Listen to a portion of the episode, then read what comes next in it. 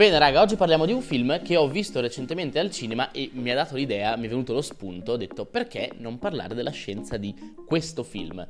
Non è stato facile mettere insieme questo video e poi adesso vi spiegherò il perché, però comunque come avete già letto dal titolo stiamo parlando di Avatar, un film che ha fatto tantissimo successo già dalla sua prima eh, uscita e che ci dà lo spunto per parlare di un paio di cose molto molto interessanti, soprattutto a livello spaziale. Thank you. Ciao a tutti ragazzi, sono Victor, sono un ingegnere aerospaziale e divulgatore scientifico. Qua su YouTube, su Instagram, un po' dappertutto mi diverto a raccontare lo spazio e la scienza in maniera un pochino più semplice. E quindi siamo qua, benvenuti in questo nuovo video e soprattutto in questo nuovo episodio della scienza dei film, dove appunto prendiamo tutti i vari film di fantascienza, li svisceriamo e cerchiamo di capire cosa ha senso nel mondo reale e cosa invece non è molto affidabile. Prima di cominciare però mi raccomando, se non siete iscritti a questo canale non dimenticate di iscrivervi e di attivare attivare anche la campanella delle notifiche per rimanere sempre aggiornati. All'interno di questo video non ci saranno troppi spoiler, quindi non vi preoccupate se non l'avete ancora visto in film, potrete guardare tranquillamente la recensione, fermo restando che vi consiglio comunque di guardarlo perché secondo me è un film molto bello.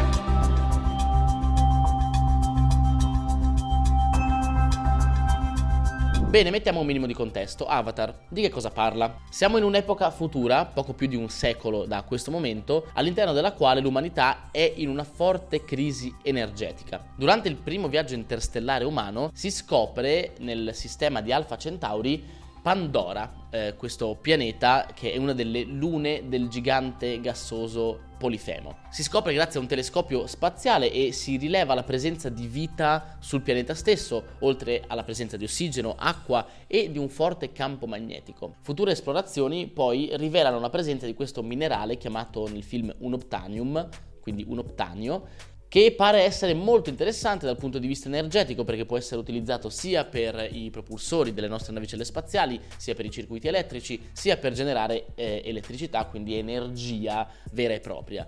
E quindi questo dà all'opinione pubblica terrestre il via ad una esplorazione per l'estrazione di questa risorsa su Pandora. Una delle caratteristiche fondamentali di questo materiale è il fatto che sia un superconduttore eh, in grado di generare campi magnetici molto intensi anche alla sua eh, temperatura standard, quindi anche nella sua forma in cui lo troviamo fondamentalmente in natura. Proprio per questo motivo all'interno di Avatar ci sono questi monti eh, che fluttuano sulla superficie della Luna perché sono ricchi di questo materiale che è magneticamente attivo e quindi riesce a far levitare anche delle masse molto molto pesanti come per esempio dei monti, in particolare i monti Alleluia che vengono rappresentati all'interno del film. Pandora si trova a 4,37 anni luce dalla Terra circa e con le tecnologie che vengono rappresentate all'interno del film è raggiungibile in 5 anni. Ora già qua ci sono dei problemi interessanti è molto inverosimile che l'umanità possa raggiungere tali velocità nel giro di poco più di un secolo, prima di tutto. E anche perché si tratta di una frazione molto molto importante della velocità della luce.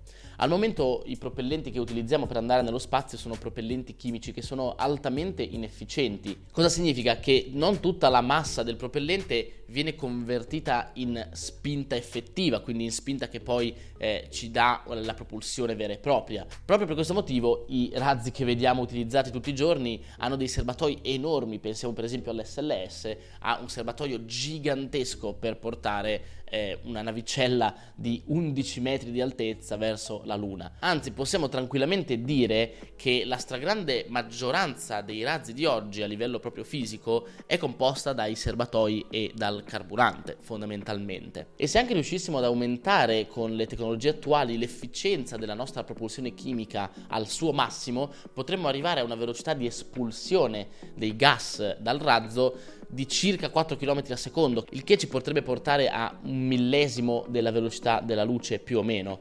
E quindi già in questa situazione raggiungere un sistema come Alpha Centauri a 4 eh, e qualcosa anni luce da qua richiederebbe fondamentalmente delle tempistiche nell'ordine del secolo. Ovviamente i viaggi interstellari sono di grandissimo interesse perché sono molto affascinanti e quindi se ne discute e se ne è discusso ampiamente all'interno della comunità scientifica. Si potrebbe pensare di utilizzare un sistema che abbiamo già imparato a utilizzare molto bene che è quello della fionda gravitazionale. Difatti, quando abbiamo cominciato a esplorare lo spazio, pensavamo che i pianeti come Giove, Saturno e quelli più lontani dal Sole, quindi i pianeti esterni del Sistema Solare, fossero irraggiungibili perché le nostre tecnologie non ci avrebbero permesso di arrivare così lontano, fino alla scoperta appunto della manovra assistita dalla gravità o fionda gravitazionale, che fondamentalmente ci permette di sfruttare la gravità di un pianeta per prendere velocità e continuare il nostro viaggio. Questo sistema è stato utilizzato nelle sonde Voyager, per esempio, che attualmente si trovano lontanissime eh, dalla Terra e stanno viaggiando verso lo spazio interstellare al di fuori del sistema solare. Quindi sono riuscite a raggiungere la velocità di fuga dal Sole, quindi non sono più soggette alla gravità del nostro Sole. Come funziona la fionda gravitazionale? Immaginiamo di avere abbastanza spinta da arrivare verso Giove. A questo punto, arrivati nei pressi dell'orbita di Giove, dovremmo ricadere verso il Sole in un'orbita ellittica che appunto eh, gira attorno al Sole perché la gravità del Sole ci riattirerebbe a sé e non potremo più proseguire il nostro viaggio. Però immaginiamo di arrivare nei pressi dell'orbita di Giove esattamente mentre sta passando Giove. Se abbiamo fatto i calcoli fatti bene, questa cosa è fattibile. A questo punto verremmo attratti dalla gravità di Giove, quindi cominceremo a cadere verso Giove, quindi Giove con la sua gravità potrebbe catturarci. Se eh, la traiettoria è stata studiata e progettata nella maniera corretta, potremmo evitare di cadere verso Giove o comunque di rimanere in orbita a, attorno a Giove e proseguire il nostro viaggio in una direzione diversa. Quindi a questo punto cosa sarebbe successo? Che Giove e la sua gravità hanno deviato la nostra direzione facendoci anche guadagnare un pochino di velocità. Ma da dove viene questa velocità? Potremmo chiederci. Perché in effetti dal punto di vista di Giove quello che succede se fossimo su Giove e stessimo guardando la sonda è che la sonda accelera perché è attratta dal campo gravitazionale e poi dovrebbe decelerare una volta eh, allontanatasi da Giove, una volta cambiata la sua direzione. Ed effettivamente se fossimo su Giove questo è esattamente quello che vedremmo. Però non è la stessa cosa dal punto di vista invece del Sole.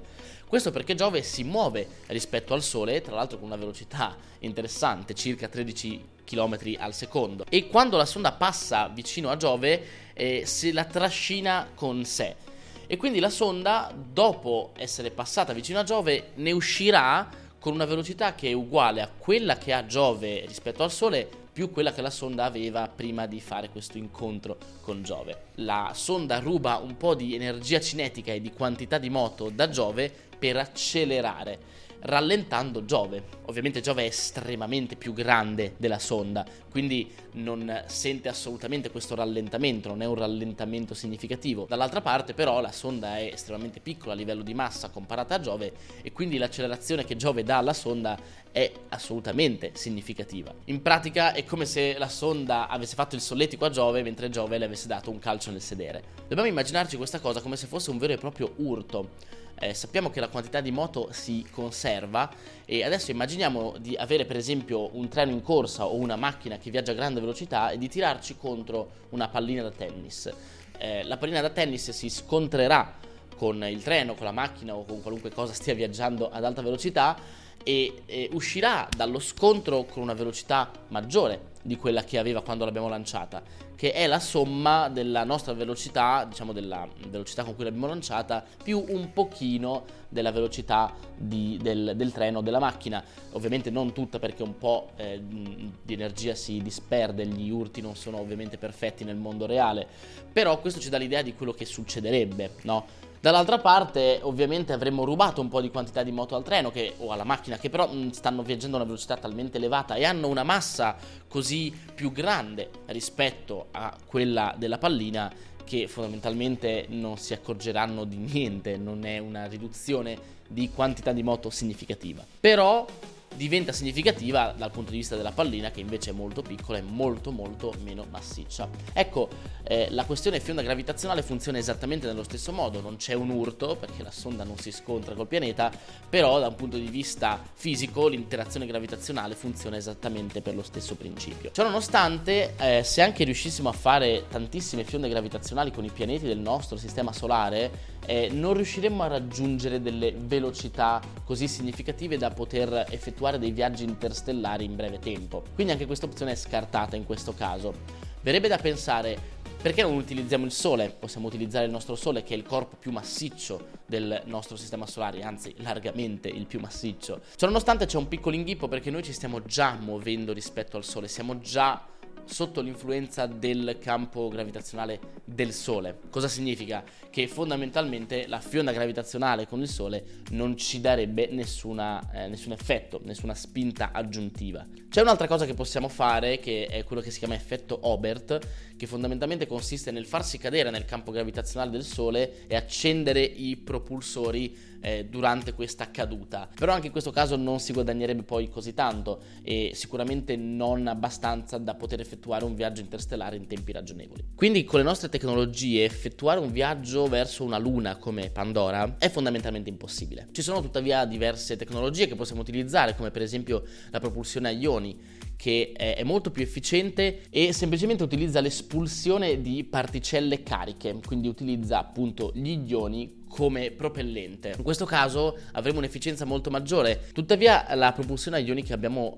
eh, sperimentato al momento non ci permette di accelerare così tanto, non ci permette di ottenere delle accelerazioni così sostanziali. Ne abbiamo utilizzata in sonde come per esempio la sonda Dawn o la sonda DART della NASA, che però appunto sono sonde relativamente piccole, poche centinaia di chilogrammi al massimo. Dare un'accelerazione significativa a un'astronave che è così grande come quella che viene rappresentata in Avatar, che è quindi progettata per portare tante persone, al momento non è eh, fattibile fondamentalmente. C'è un altro tipo di propulsione che si può utilizzare che è quella nucleare, al momento siamo un po' indietro su questo punto, però è una tipologia di propulsione molto interessante perché oltre a ridurre gli spazi eh, è anche molto più efficiente rispetto ai propellenti chimici. Naturalmente generare una reazione nucleare nello spazio che possa produrre una propulsione è oltremodo pericoloso, ma um, questo anche a livello chimico non è che cambi poi così tanto e soprattutto ci sono diversi problemi a livello di radiazioni e via discorrendo, quindi c'è ancora molto lavoro da fare in questo senso, non abbiamo ancora sviluppato delle conoscenze tali da poter produrre una propulsione nucleare, anche perché eh, l'unica tecnologia nucleare che possediamo al momento è quella della fissione, che è, non è poi così efficiente in un certo senso. Una tecnologia che veramente sarebbe la svolta a livello di propulsione sarebbe la fusione nucleare, ma che ancora non abbiamo modo di controllare e che quindi non è neanche ad utilizzo civile per la produzione di energia, quindi figuriamoci per la generazione di propulsione spaziale. Un altro metodo interessante per produrre una propulsione è quella dell'annichilazione fra materia e antimateria che come sappiamo produce energia secondo la celebre formula di Einstein E uguale mc quadro e questa sarebbe la forma più efficiente in assoluto perché in quel caso tutta la massa viene convertita in energia utile e quindi sarebbe la forma perfetta di produzione di energia.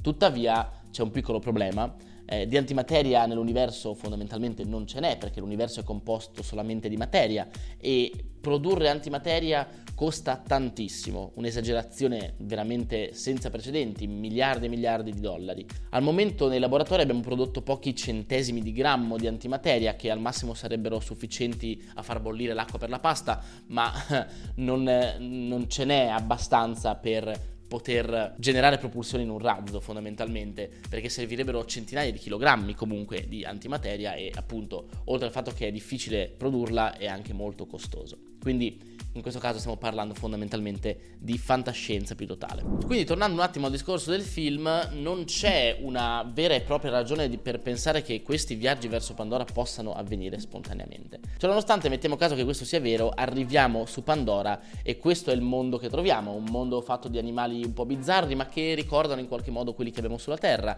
eh, abitata dai Navi che sono degli esseri in qualche modo antropomorfi, sebbene con qualche differenza, ma che non si discostano poi troppo per molti aspetti dagli esseri umani. L'atmosfera di Pandora è irrespirabile perché ha una grandissima concentrazione di CO2 e soprattutto ha un 1% di acido solforico che è già sufficiente a farci perdere i sensi in pochissimo tempo. Ciononostante ha delle affinità anche con l'atmosfera terrestre perché è composta molto da azoto e ossigeno e quindi fondamentalmente ci bastano quelle maschere che vediamo all'interno del film per respirare, che non sono delle maschere che producono ossigeno ma sono delle maschere che filtrano le tossine quindi ci basta una maschera filtrante per poter respirare su Pandora. In generale il film mh, fondamentalmente è molto fantascientifico, sarò onesto, non ci sono cose più verosimili di altre, non c'è una, un aspetto scientifico particolare da discutere, se non due Il primo è quello legato alla flora e alla fauna del pianeta, che appunto in qualche modo ricordano quella terrestre. È possibile questa cosa? È possibile che in un posto così lontano da noi, in condizioni così diverse, fondamentalmente ci siano delle affinità con quello che possiamo trovare nella flora e nella fauna terrestri? La risposta è che ovviamente non lo sappiamo, mm, perché può essere sì, eh, perché non c'è eh, nulla che lo impedisca, fondamentalmente, per quanto ne sappiamo, ma anche un no, perché è, è molto molto più improbabile che questa cosa succeda in questo modo. Ciò nonostante c'è una cosa da dire, che ehm, da un punto di vista evoluzionistico, eh, specie diverse che si trovano in un ambiente molto simile possono sviluppare dei tratti simili.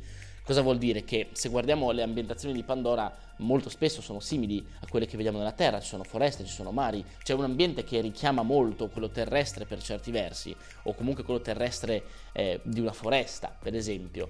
Tra l'altro molte piante che si trovano sulla superficie ricordano delle eh, piante marine, eh, quando il nostro protagonista Sally a un certo punto tocca anche eh, quei fiori che si ritraggono, ci ricordano una sorta di flora sottomarina. Ecco, quindi tutti gli animali che si sono sviluppati eh, in questo ambiente che ha molte similarità con quello terrestre potrebbero aver sviluppato delle caratteristiche simili. Eh, abbiamo per esempio queste sorte di rinoceronti con un naso enorme, abbiamo questi animali molto aggressivi che ricordano una sorta di pantera. Insomma, ci sono tantissimi paragoni fra la Terra e Pandora. Questo perché la eh, pressione della selezione naturale, la pressione selettiva dell'ambiente può aver generato caratteristiche simili per far sì che gli animali possano effettivamente adattarsi e vivere in quelle condizioni. Quindi se le condizioni sono simili ha senso che anche la fauna locale abbia sviluppato caratteristiche simili, anche se ci troviamo in pianeti diversi, in sistemi diversi. L'altro punto interessante è quello della coscienza collettiva.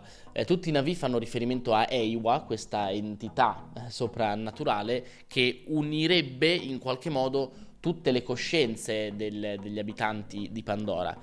Eh, ecco, questa cosa da un punto di vista scientifico non ha granché senso, però ha delle similarità, ha delle affinità con quello che è la simbiosi, per esempio. Ci sono degli organismi che vivono in, in simbiosi sulla Terra Ciò nonostante si tratta di un eh, processo che non ha a che vedere con la coscienza, non ha a che vedere con nulla di innato, non riguarda l'anima, ma riguarda dei processi fisici fondamentalmente, quindi non è proprio la stessa cosa.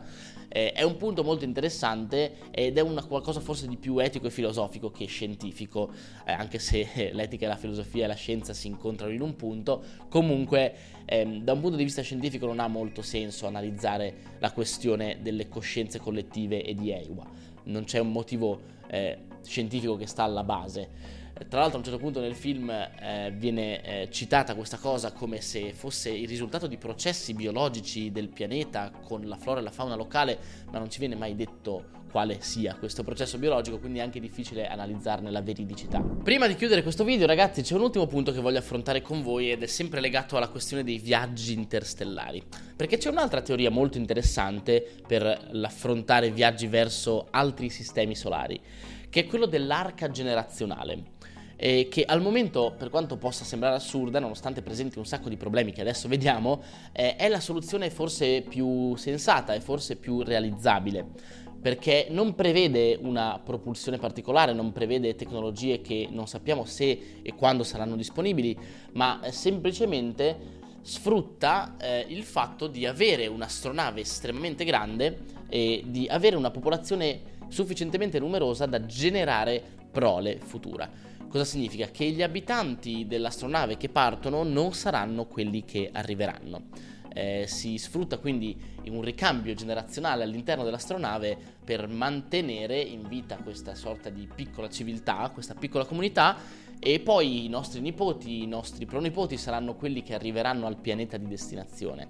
Questo in un immaginario dove arrivare eh, verso un pianeta lontano eh, può richiedere anche centinaia e centinaia di anni. Ovviamente, ripeto, si tratta comunque di fantascienza al momento perché costruire un'astronave del genere sarebbe impossibile, eh, senza contare il fatto che mh, ci vorrebbero tantissime persone per garantire una differenziazione genetica adeguata, perché ovviamente in una comunità che vive in spazi confinati possono accadere un sacco di cose, ci può essere un'epidemia, per esempio, e avere pochi esemplari di persone eh, potrebbe risultare nell'estinzione completa della popolazione dell'astronave. Alcune stime ci dicono che questa popolazione dovrebbe essere composta da circa un migliaio di persone affinché sia garantita una differenziazione genetica adeguata e soprattutto eh, l- ci sia una sorta di garanzia che la popolazione effettivamente possa arrivare al pianeta di destinazione. D'altro canto, mettere in piedi un'impresa di questo tipo, oltre al fatto che dovremmo costruire questa astronave nello spazio, dovrebbe essere enorme e richiederebbe un sacco di soldi, sarebbe molto complessa strutturalmente,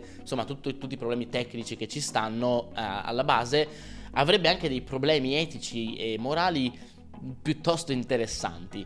In effetti, se ci pensiamo, tenere in piedi una società di questo tipo per diverse generazioni è tutt'altro che semplice perché dovremmo innanzitutto instaurare una sorta di forma di governo che vada bene per tutti e che possa essere solida nel tempo, cosa che non sembra essere molto incline nella mentalità umana e non è assolutamente scontato che questo avvenga. Eh, in secondo luogo, in spazi così ristretti, in ogni caso, in una comunità così vicina, proprio anche fisicamente, eh, è molto più facile che avvengano rivoluzioni, eh, è molto più difficile che i cambiamenti avvengano in maniera graduale. Anche una piccola rivoluzione può portare a un cambiamento drastico della società all'interno dell'astronave. Altro problema interessante è il tramandare la conoscenza, cioè eh, cosa spiegherò ai miei figli? Eh, dirò, racconterò della Terra, per esempio, oppure no? perché c'è anche questo tema da analizzare. Effettivamente, eh, se io partissi oggi, i miei figli saranno gli abitanti dell'astronave dopo di me. Eh, ma non è detto che siano quelli che arriveranno, probabilmente arriveranno i figli dei figli o ancora di più e quindi ci saranno diverse generazioni o almeno una che nascerà e morirà all'interno dell'astronave, la sua vita si svolgerà completamente all'interno dell'astronave. E, e quindi ha senso per queste persone sapere da dove sono partite, dove stanno andando? E, ehm, e se sì, come viene comunicata questa cosa? Perché è importante che la missione vada a termine, quindi è importante in un certo senso che le persone facciano questa cosa con un obiettivo, però pur sapendo che non hanno né visto la Terra e non vedranno mai il pianeta d'arrivo. Questa cosa non ha ovviamente una risposta attualmente, però è un tema su cui ragionare. Altro tema simile è quello della perdita della conoscenza. Immaginiamo che a un certo punto il ricambio generazionale porti alla perdita totale della motivazione del perché stiamo facendo questo viaggio, cioè eh, gli abitanti dell'astronave si dimenticano del perché si trovano lì, non sanno più il motivo del loro viaggio e quindi perdono completamente lo scopo e a un certo punto molto probabilmente penserebbero che l'astronave è tutto ciò che esiste, che non c'è assolutamente nient'altro al di fuori dell'astronave, che l'astronave è il loro mondo. E in questo scenario eh, che cosa succederebbe? Anche qui è difficile rispondere, però è molto, è molto importante e molto delicato il tramandarsi la conoscenza di generazione in generazione all'interno di questo, di questo scenario quindi tutto questo per dirci che ci sono degli equilibri molto molto complessi, molto molto delicati all'interno di uno scenario come quello dell'arca generazionale. Senza contare il fatto che eh, molte persone pensano che non avrebbe senso fare un viaggio del genere perché richiederebbe centinaia di anni eh, o comunque molto molto tempo e in tutto questo tempo l'umanità sulla Terra avrebbe sviluppato molte più conoscenze e quindi c'è anche la possibilità ipotetica che si sviluppi una nuova nave in grado di andare molto più veloce e viaggiare in modo più confortevole. Quindi immaginiamo l'arca generazionale iniziale che arriva al pianeta di destinazione e trova il pianeta già occupato da altri esseri umani che sono partiti dopo eh, li hanno superati perché sono andati molto più velocemente e non solo quindi sono arrivati prima, si sono stanziati, ma questi esseri umani sanno anche molte più cose, eh, sono più evoluti, eh, eccetera, eccetera. Quindi guarderebbero agli abitanti dell'arca generazionale iniziale come fondamentalmente degli esseri che rappresentano un'umanità obsoleta e quindi ci sarebbe anche la beffa oltre al danno. Perché naturalmente all'interno dell'astronave, non serve dirlo, non c'è una crescita tecnologica o culturale così rilevante come ci può essere sulla Terra. Abbiamo delle possibilità ovviamente limitate. Altre persone invece pensano che ci sia un, un, punto nel futuro in cui avrebbe senso imbarcarsi in una impresa di questo genere perché avremmo raggiunto, almeno secondo eh, queste persone, un punto di sviluppo tecnologico tale per cui nei secoli successivi non ci sarebbe un incremento così ehm, sostanziale fondamentalmente delle nostre abilità di viaggiare nello spazio fondamentalmente quindi avremo raggiunto un punto dove siamo abbastanza bravi e se anche viaggiassimo per un secolo o due secoli, eh, molto probabilmente sulla Terra non svilupperemmo alcunché di rilevante per poi far avvenire quello che dicevamo prima, quindi il superamento di una seconda astronave della prima. Non c'è bisogno di dire che tutto questo è puramente teorico, anche perché eh, bisognerebbe prima andare in avanscoperta ed essere sicuri che il pianeta sia effettivamente abitabile, cosa che è tutt'altro che scontata. Al momento non, non, non siamo certi di quali e quanti pianeti potrebbero essere abitabili per gli esseri umani. Si fa presto a dire abitabile, ma poi andare a vedere nel dettaglio è molto molto importante, quindi dovrebbe esserci una missione di esplorazione precedente per essere sicuri che il pianeta sia idoneo, insomma l'impresa è assolutamente irrealizzabile attualmente. Ciononostante tenendo conto di tutte queste difficoltà che sono in pratica insormontabili al momento, rimane paradossalmente eh, l'idea che ha un po' più senso, perché come dicevamo prima eh, taglia completamente fuori la questione propulsione, non dovremmo inventare cose strane, non dovremmo ipotizzare l'esistenza di tecnologie che non sappiamo se e quando saranno disponibili. Tutte queste cose non eh, vengono spiegate all'interno di Avatar, che come dicevo è di per sé un film fantascientifico e non ha granché di spunti per parlare di scienza, se non quello dei viaggi interstellari e della colonizzazione di altri pianeti. E, e, poi sorge anche un altro problema che poi nel film è rappresentato molto bene, ovvero la simbiosi dell'ecosistema eh, di Pandora con gli esseri umani. Ovvero eh, ha senso dovremmo davvero andare a rompere le scatole in un posto dove c'è un ecosistema che fondamentalmente funziona benissimo da solo? Dovremmo davvero farlo? E questo non ha senso solamente se ci trovassimo davanti a dei navi o presunti tali, ma anche se si trattasse semplicemente di vita microbica o di piccoli ecosistemi di piante, per esempio marittime. Eh, dovremmo veramente metterci mano. Eh, abbiamo visto già sulla Terra che la presenza dell'uomo può essere deleteria per alcuni ecosistemi e che non siamo stati proprio bravissimi a preservare la nostra stessa biosfera fino a questo momento. Quindi dovremmo davvero eticamente parlando, esplorare in questa maniera così sconsiderata come viene rappresentata all'interno del film, dove andiamo in un pianeta per sfruttare le risorse e prendiamo anche in giro gli abitanti del, del pianeta stesso facendogli la guerra.